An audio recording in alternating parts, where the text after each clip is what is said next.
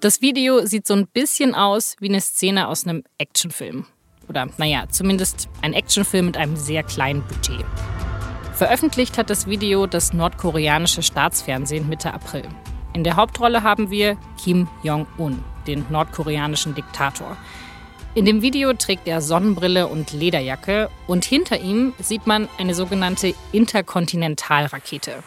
Die soll jetzt abgeschossen werden. Dafür setzt Kim Jong-un seine Sonnenbrille ab, schaut direkt in die Kamera und gibt den Befehl zum Countdown. Ein Militärbeamter fängt an, von 10 runterzuzählen und drückt auf den Startknopf. Die Rakete hebt ab und das Militär feiert Kim Jong-un für diesen erfolgreichen Raketentest. Eigentlich hatte Nordkorea in den letzten Jahren auf solche Raketentests verzichtet. In diesem Frühjahr hat man aber wieder damit angefangen und will offenbar mit solchen natürlich nicht besonders realistischen Videos sicherstellen, dass es auch wirklich jeder mitbekommt. Südkorea und USA, die befürchten sogar, dass Nordkorea sich gerade auf einen neuen Nukleartest vorbereitet. Aber im Mai hat sich Kim Jong-un dann ganz anders präsentieren müssen, nämlich mit Maske statt Sonnenbrille. Denn Nordkorea musste bekannt geben, dass es jetzt, zwei Jahre nach dem Beginn der Pandemie, die ersten Corona-Fälle im Land gibt. Und zwar ziemlich viele. Mehr als eine Million Menschen sind erkrankt, Dutzende sind bereits gestorben. Was wissen wir über die jetzige Situation im Land? Wieso werden gerade so viele Raketentests durchgeführt? Und wie gefährlich ist Nordkorea denn gerade? Darüber habe ich mit Thomas Hahn gesprochen. Er ist als SZ-Korrespondent für Japan und Südkorea zuständig. Sie hören das Thema. Ich bin Laura Terberl. Schön, dass Sie zuhören.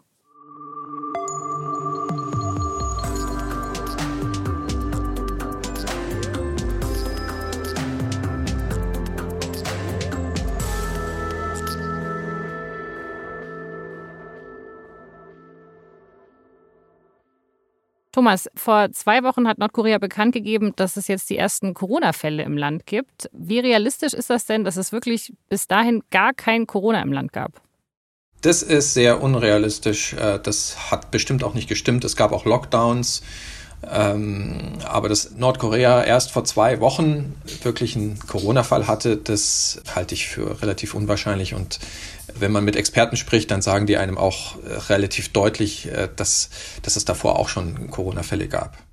Aber wieso dann, also wieso hat das Regime dann gerade jetzt sich dazu entschieden, das jetzt so offen zu kommunizieren, auch zu sagen, hey, es gibt echt auch viele Fälle und es sind auch schon Menschen an Corona gestorben? Da steigt man natürlich nicht ganz so durch, aber wahrscheinlich liegt es daran, dass es jetzt eben um Pyongyang geht und um einen Ausbruch, der sich in Pyongyang abspielt. Und es da halt um eine so große Masse an Menschen geht, dass die Gefahr jetzt eben doch sehr viel größer ist. Also, also man, man sieht jetzt halt die Notwendigkeit, Pyongyang unter Lockdown zu setzen und nicht mehr nur irgendeine Kleinstadt, äh, für die sich sowieso keiner interessiert.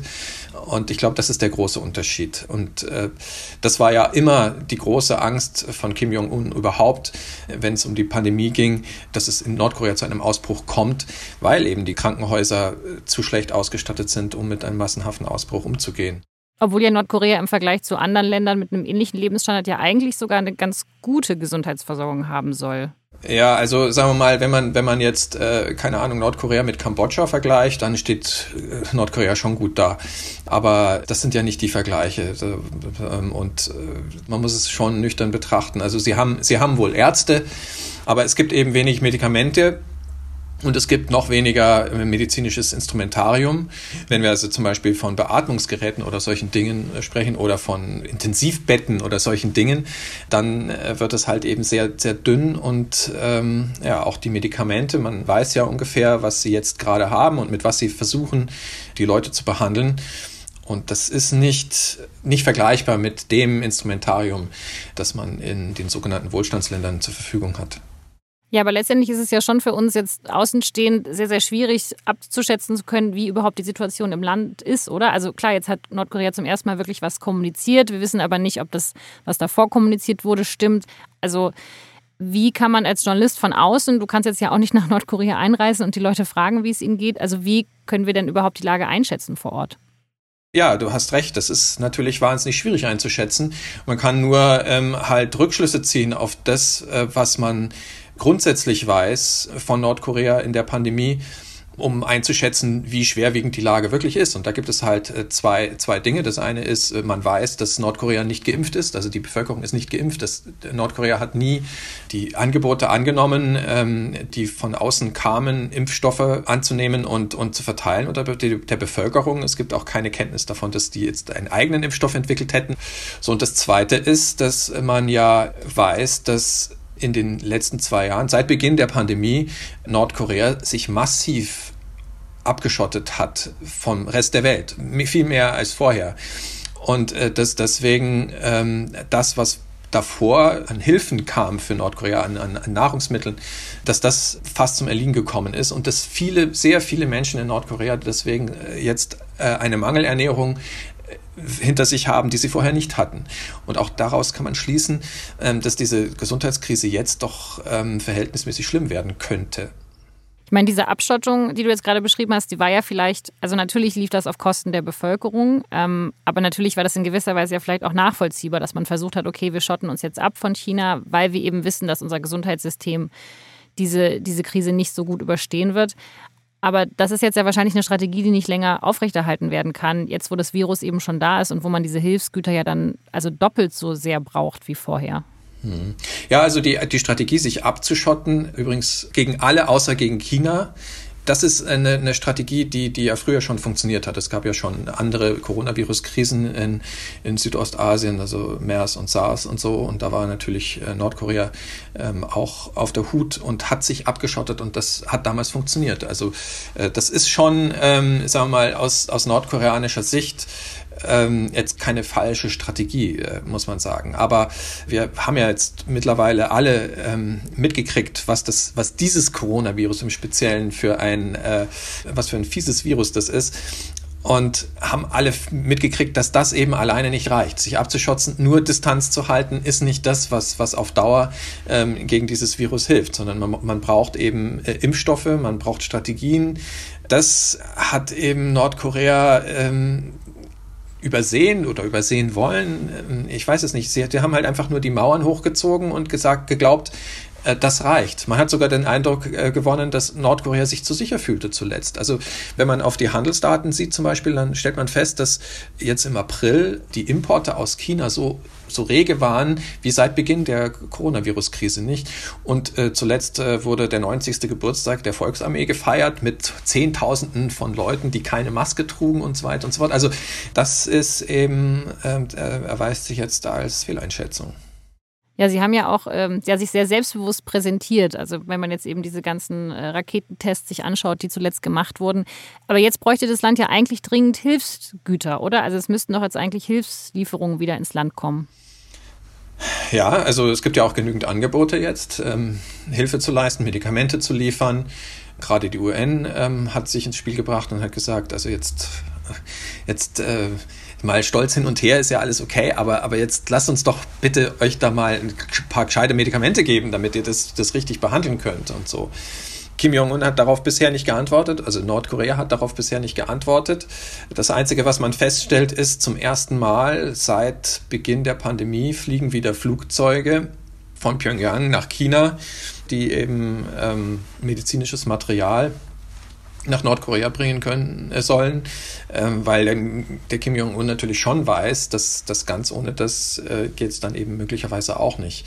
Der Stolz dieser, dieser kleinen Nation ist groß und äh, der Widerstand gegen Hilfe, also man hat überhaupt nicht das Gefühl, dass Kim Jong-un jetzt gerade den Eindruck hat, jetzt muss er wieder die Hilfsorganisationen ins Land lassen, jetzt muss er sich wieder auf die UN zu bewegen. Das äh, stellt man nicht fest. Also Kim Jong-un nimmt schon Hilfen an für sein Land, aber eben bis jetzt nur von China. Und wieso machen die das? Also was haben die für ein Interesse daran? China ist das Land, das überhaupt dafür sorgt, dass Nordkorea noch am Leben ist. Also das muss man sehr nüchtern so sehen.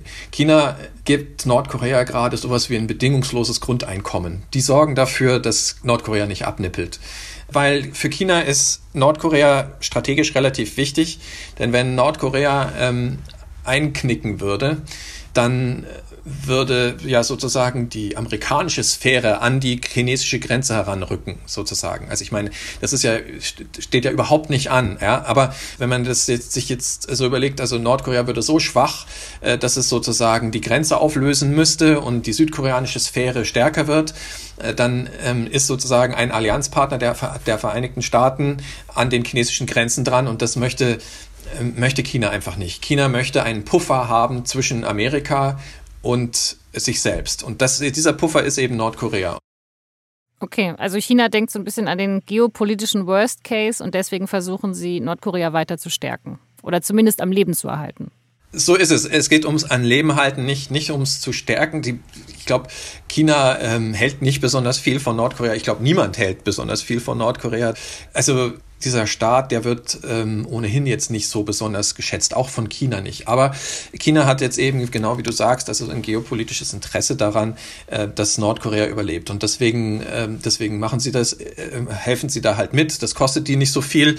Ähm okay, also von China lässt man sich helfen und China hilft auch gerne, weil die eben auch bestimmte Interessen haben. Aber wie sieht denn die Interessenslage bei anderen Ländern aus, jetzt zum Beispiel bei Südkorea? Für mich ist gerade ein bisschen schwer einzuschätzen, ob ähm, Südkorea jetzt gerade mit der neuen Regierung ein Interesse daran hat, Nordkorea zu helfen. Es gibt aus Südkorea Angebote zu helfen, aber es ist eine andere Regierung jetzt und die ähm, hat eine andere Einstellung zu Nordkorea als die Regierung davor. Die letzten fünf Jahre war Moon Jae-in Präsident in Südkorea. Dort darf man aber nur eine Amtszeit lang Präsident sein und deshalb stand er nicht mehr zur Wahl, als im März in Südkorea gewählt wurde, sondern ein Parteifreund von ihm. Gewonnen hat dann aber der Gegenkandidat, wenn auch mit sehr knappem Vorsprung. Am Ende haben es weniger als ein Prozent der Stimmen entschieden. Der neue Präsident, der heißt Yoon Suk-yeol. Er ist 61 Jahre alt und Mitglied der konservativen People Power Party. Yoon Suk-yeol steht für einen harten Kurs gegen Nordkorea. Im Wahlkampf hat er sogar mit einem Präventivschlag gegen Nordkorea gedroht, eben um das Land vor den nordkoreanischen Raketen zu schützen. Er fordert, dass Nordkorea alle seine Atomwaffen abgibt und außerdem soll es auch mehr Militäraufmärsche an der Grenze geben. Die vielen Raketentests in Nordkorea, die sind also wahrscheinlich auch eine Reaktion auf eben diesen Machtwechsel in Südkorea. Auch weil sich die frühere Regierung in Südkorea, also die von Moon Jae-in, immer sehr darum bemüht hat, das Verhältnis zwischen Nord- und Südkorea zu entspannen.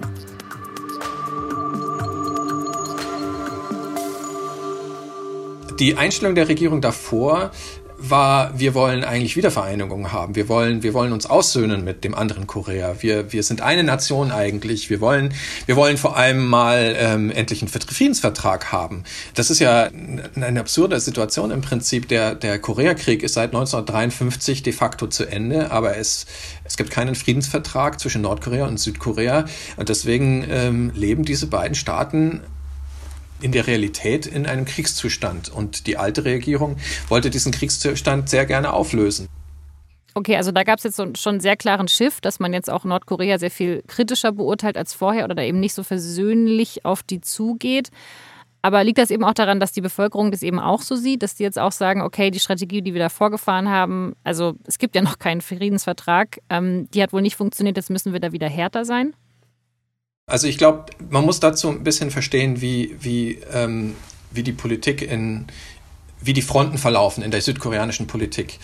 Also Moon Jae-in äh, gehört äh, zur Demokratischen Partei Koreas, die wiederum sozusagen dem, diesem sozialliberalen Lager zuzurechnen ist, in dem all diese Leute versammelt sind, die in den 70er Jahren, inklusive zum Beispiel Moon Jae-in, dazu beigetragen haben, dass die autoritäre Regierung Südkoreas gefallen ist.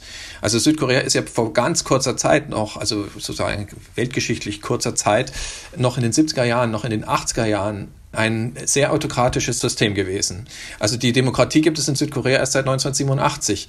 Und die Leute, die dazu beigetragen haben mit ihren Protesten, sind sozusagen versammelt in diesem sozialliberalen Lager, das sich gerade besonders in der äh, Demokratischen Partei Koreas sammelt. Und die, die andere Seite, das sind eben die Konservativen, das ist äh, so grob gesagt sozusagen, äh, sind die Nachfolger dieser autokratischen äh, Herrschaft. Das bedeutet nicht, dass diese Konservativen jetzt gegen die Demokratie sind, also im Gegenteil, äh, aber sie sind eben tatsächlich sozusagen im, im Sinne der Marktwirtschaft reinrassige Konservative, die nicht den Gedanken greifen, dass möglicherweise Kommunisten auch nur Menschen sind. Ja, und ähm, das führt zu einer ganz krassen äh, Abwehrhaltung gegen Nordkorea, weil das eben ein System ist, das ja äh, die Marktwirtschaft und die Freiheitlichen, äh, das Neoliberal und Amerika komplett ablehnt. Und deswegen, ähm, der äh, neue Präsident ähm, Yoon Suk Yeol ähm, ist eben Mitglied äh, dieses konservativen Lagers und ist richtiggehend ein Hardliner dieser Haltung. Für den ist Nordkorea nur dann ein Verhandlungspartner, wenn Nordkorea seine Atomwaffen hergibt. Und äh, man kann sich vorstellen, ähm, dass das natürlich eine Haltung ist, die äh, so radikal ist, äh, dass sie keine besonders gute Verhandlungsposition ist, wenn es darum geht, sich mit Nordkorea äh, zu verständigen. Aber ist sie wirklich so radikal? Also ich meine, also der Mann Kim Jong-un hat einfach Atomwaffen. Seiner Bevölkerung geht es nicht besonders gut. Er ist einfach ein Diktator. Also da halt klare Kante zu zeigen, ist das wirklich radikal? Ja, das ist eine sehr gute Frage. Also es ist wie soll man sagen, wenn wir alle an einem Tisch sitzen würden, der, der Yoon Suk Yeol, der Moon Jae-in, du und ich und äh, noch ein paar Amerikaner und würden dann über Demokratie reden, dann wären wir uns alle sehr einig. Ähm, der unterdrückt seine Bevölkerung. Äh, das ist ein ganz schreckliches System und äh, dass der auch noch Atomwaffen hat, äh, das finden wir außer, außerordentlich bedrohlich und das wollen wir alle nicht und deswegen wäre es uns am liebsten, es wäre anders. Wir würden allerdings aufhören, uns einig zu sein, wenn wir über die Frage reden könnten, wie, wie gehen wir denn jetzt mit der Situation Situation um? Also ist das jetzt wirklich die Lösung? Ist das jetzt unsere Lösung als, als sozusagen freiheitliche Gesellschaft zu sagen, okay, der Mann ist ein, ein, ein Diktator, das lassen wir jetzt so, dass wir, wir, wir ziehen die Mauer, unsere Mauern auch hoch, wir, wir bedrohen ihn mit unseren eigenen Waffen und sagen, wenn du nicht aufhörst, dein System zu sein, dann äh, kannst du mit uns nicht reden. Oder sagen wir eher, okay, ähm, Klar, das ist ein, ist ein fieser Autokrat, aber wenn wir wirklich was für die Menschen tun wollen, wenn wir wirklich versuchen wollen, diesen Autokraten aufzuweichen und etwas zu erreichen im Dialog mit ihm, ohne mit ihm Krieg zu führen, ohne Waffen auf ihn zu richten, dann müssen wir uns halt auch so ein ganz kleines bisschen äh, zumindest auf das einlassen, was er eigentlich zu sagen hat und was seine Forderung ist, damit wir mal ähm, auch unsere eigenen Forderungen umsetzen können. Und das ist ein ganz markanter und sozusagen nicht zu überwindender Übers Widerspruch zwischen dem, dem sozialliberalen Lager in Südkorea und dem konservativen Lager in Südkorea. Was fordert Nordkorea denn? Also was wollen die denn von uns oder von, von Südkorea? Also was sie als allernächst erstes Mal wollen, die wollen, ähm, dass diese Sanktionen derart aufgeweicht werden, dass sie normales Wirtschaftsleben führen können. Als Moon Jae-in ähm, äh, Präsident wurde, hat der in seiner ersten Zeit ziemlich großen Erfolg damit gehabt, sich an äh, Nordkorea ähm, ranzuwanzen sozusagen. Also der hat es ja tatsächlich geschafft, dass Südkorea und Nordkorea sich an einen Tisch gesetzt haben. Also Moon Jae-in und Kim Jong-un saßen zusammen an einem Tisch und haben sogar Abkommen verabredet. Und ähm, war wahnsinnig spektakulär natürlich damals und, und was weiß ich, alle möglichen Kommentatoren haben sich alles Mögliche erhofft davon. Und damals aber hat zum Beispiel Kim Jong-un von äh, Moon Jae-in äh, nicht nur verlangt, sondern es ihm sozusagen auch abgerungen und sozusagen in einem Abkommen hinterlegt, dass Moon Jae-in, also Südkorea, es verbieten muss, dass regimekritische Aktivisten äh, regimekritisches Material per Heißluftballon nach äh, Nordkorea rüber schicken.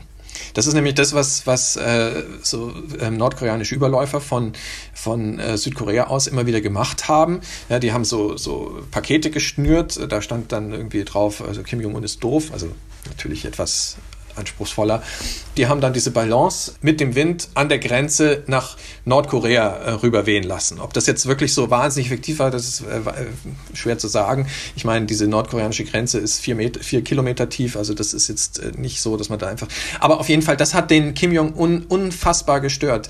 Und deswegen hat er dem Moon Jae-in ähm, abgerungen, du musst ein Gesetz einführen, das diesen Aktivisten es verbietet, diese Luftballons ähm, äh, nicht Luftballons, diese Heißluft. Und das hat er gemacht. Und das hat er gemacht. Und das ist natürlich, also normalerweise hätte man sagen, sag mal, da, Moon Jae-in, da musst du doch, du musst doch da an dem Tisch sitzen mit dem und du musst ihm doch sagen, dass das nicht geht. Weil das sind unsere ureigenen Werte. Die Freiheit, Balance steigen zu lassen, wann auch immer wir wollen. Und äh, der Moon Jae-in hat das tatsächlich gemacht. Und äh, das fand ich persönlich jetzt von der Moon Jae-in-Haltung nicht besonders überzeugend. Und diese, dieses Gesetz da, das, diese, diese Aktivisten zu verbieten, ähm, damit äh, kann sich jemand wie ich natürlich überhaupt nicht identifizieren. Man muss natürlich auch sagen, ähm, ob jetzt so diese ein, zwei Balance so viel geholfen haben, wenn man dafür halt was durchbekommt, Sanktionen werden gelockert, es gibt vielleicht mehr Hilfsgüterlieferungen, die Menschen haben eine bessere Lebensmittelversorgung. Man könnte natürlich auch sagen, letztendlich tut man damit halt mehr Gutes als mit ein, zwei Luftballons. Genau, das ist nämlich das große Problem. Der Moon Jae-in konnte keine Sanktionen lockern. Ah, okay, das heißt, er hat, den, die, hat diese Luftballons verboten, aber gar nichts dafür gekriegt. Na, also was der Kim Jong-un ja brauchte, da bräuchte er halt äh, Wirtschaftsleben. Ja, und, und das ist aber was, was die UN-Sanktionen verbieten.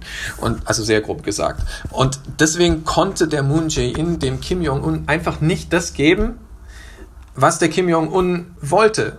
Und ähm, deswegen sind diese Verhandlungen dann auch so, so schrecklich schief gelaufen im Endeffekt und haben nicht dazu geführt, dass es zu irgendwelchen Friedensverträgen gekommen ist. Und jetzt haben wir ja den gleichen Zustand wie 2017 wieder.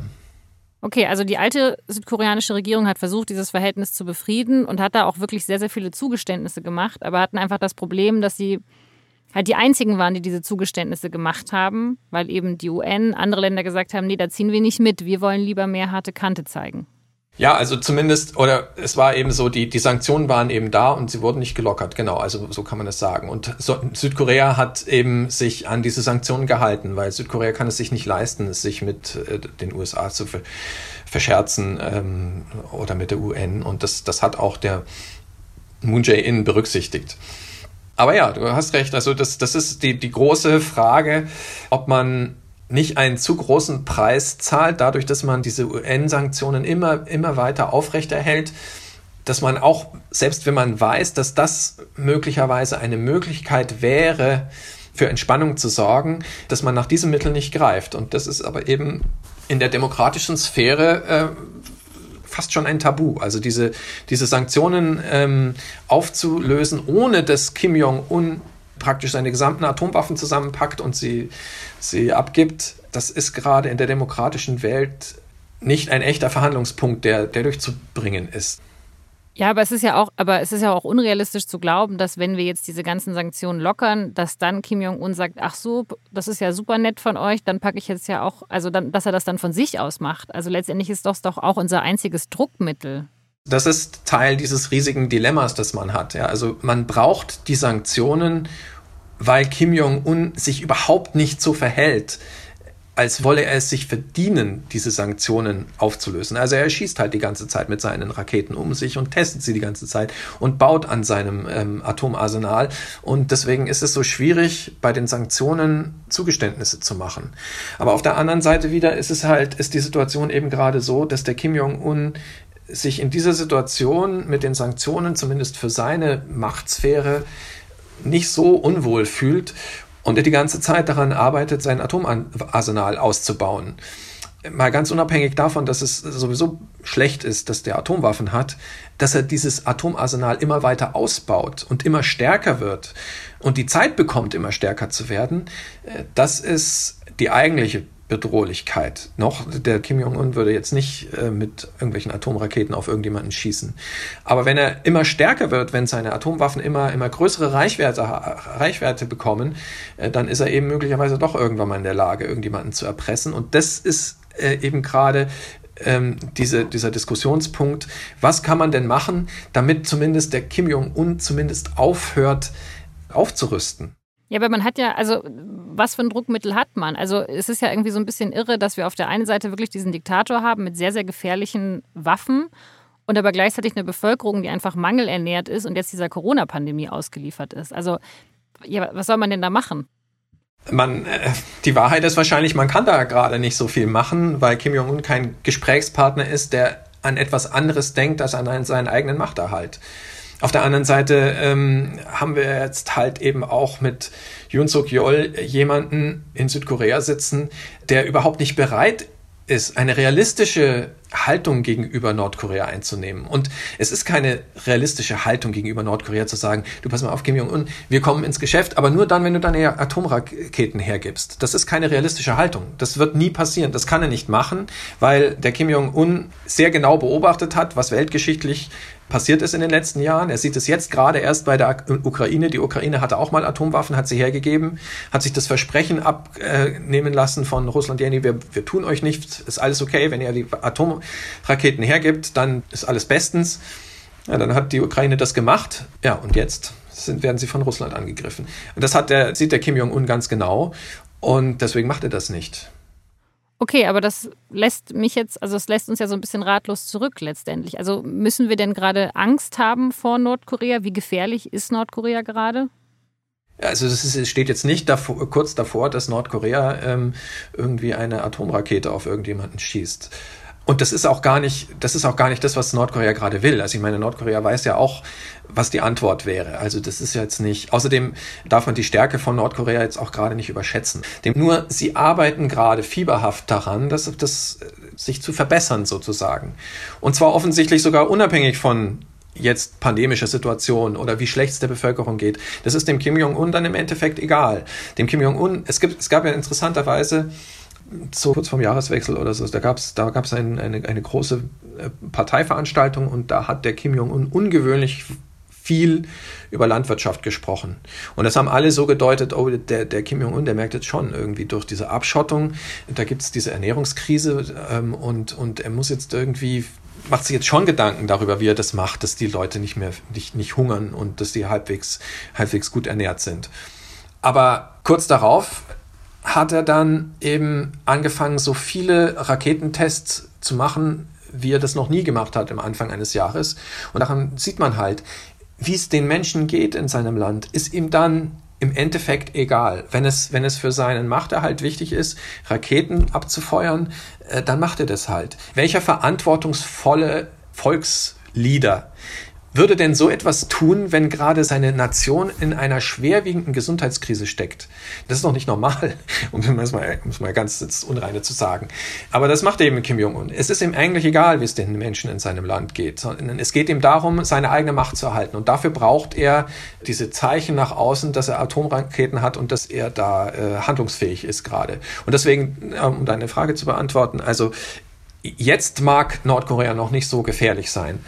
Aber wenn das so weitergeht mit diesem Aufrüsten, dann wird Nordkorea irgendwann schon so gefährlich, dass es ähm, halt eine Möglichkeit gibt, Südkorea zu erpressen oder die Amerikaner zu erpressen. Und ähm, deswegen wäre es schon wichtig, dass man jetzt mal mehr Zeit gewinnt, dem Kim Jong-un Argumente gibt, dieses Aufrüsten zu beenden. Also was du jetzt gerade gesagt hast, das lässt mich ja eher eigentlich die harte Kante der jetzigen südkoreanischen Regierung verstehen, ehrlich gesagt. Aber du würdest sagen, nee, es muss eben umgekehrt laufen. Man muss da eine Verhandlungsbasis finden, obwohl die Person, mit der man verhandelt, nicht rational agiert. Ja, du musst es dir ja überlegen. Also wenn jetzt die andere Seite, also wenn jetzt unsere Seite, sage ich mal, Südkorea ist ja unsere Seite sozusagen. Aber wenn jetzt sozusagen unsere Seite sagt, ähm, okay, der, der Autokrat ist, ist sowieso nicht würdig, dass wir mit ihm reden. Der Autokrat kann die Situation nur, nur dadurch lösen, dass er hundertprozentig unsere Forderungen erfüllt. Und im Übrigen ähm, rüsten wir jetzt auch auf und äh, bedrohen den damit, dass wenn der jetzt da irgendwie was macht, dass wir dann auf ihn schießen.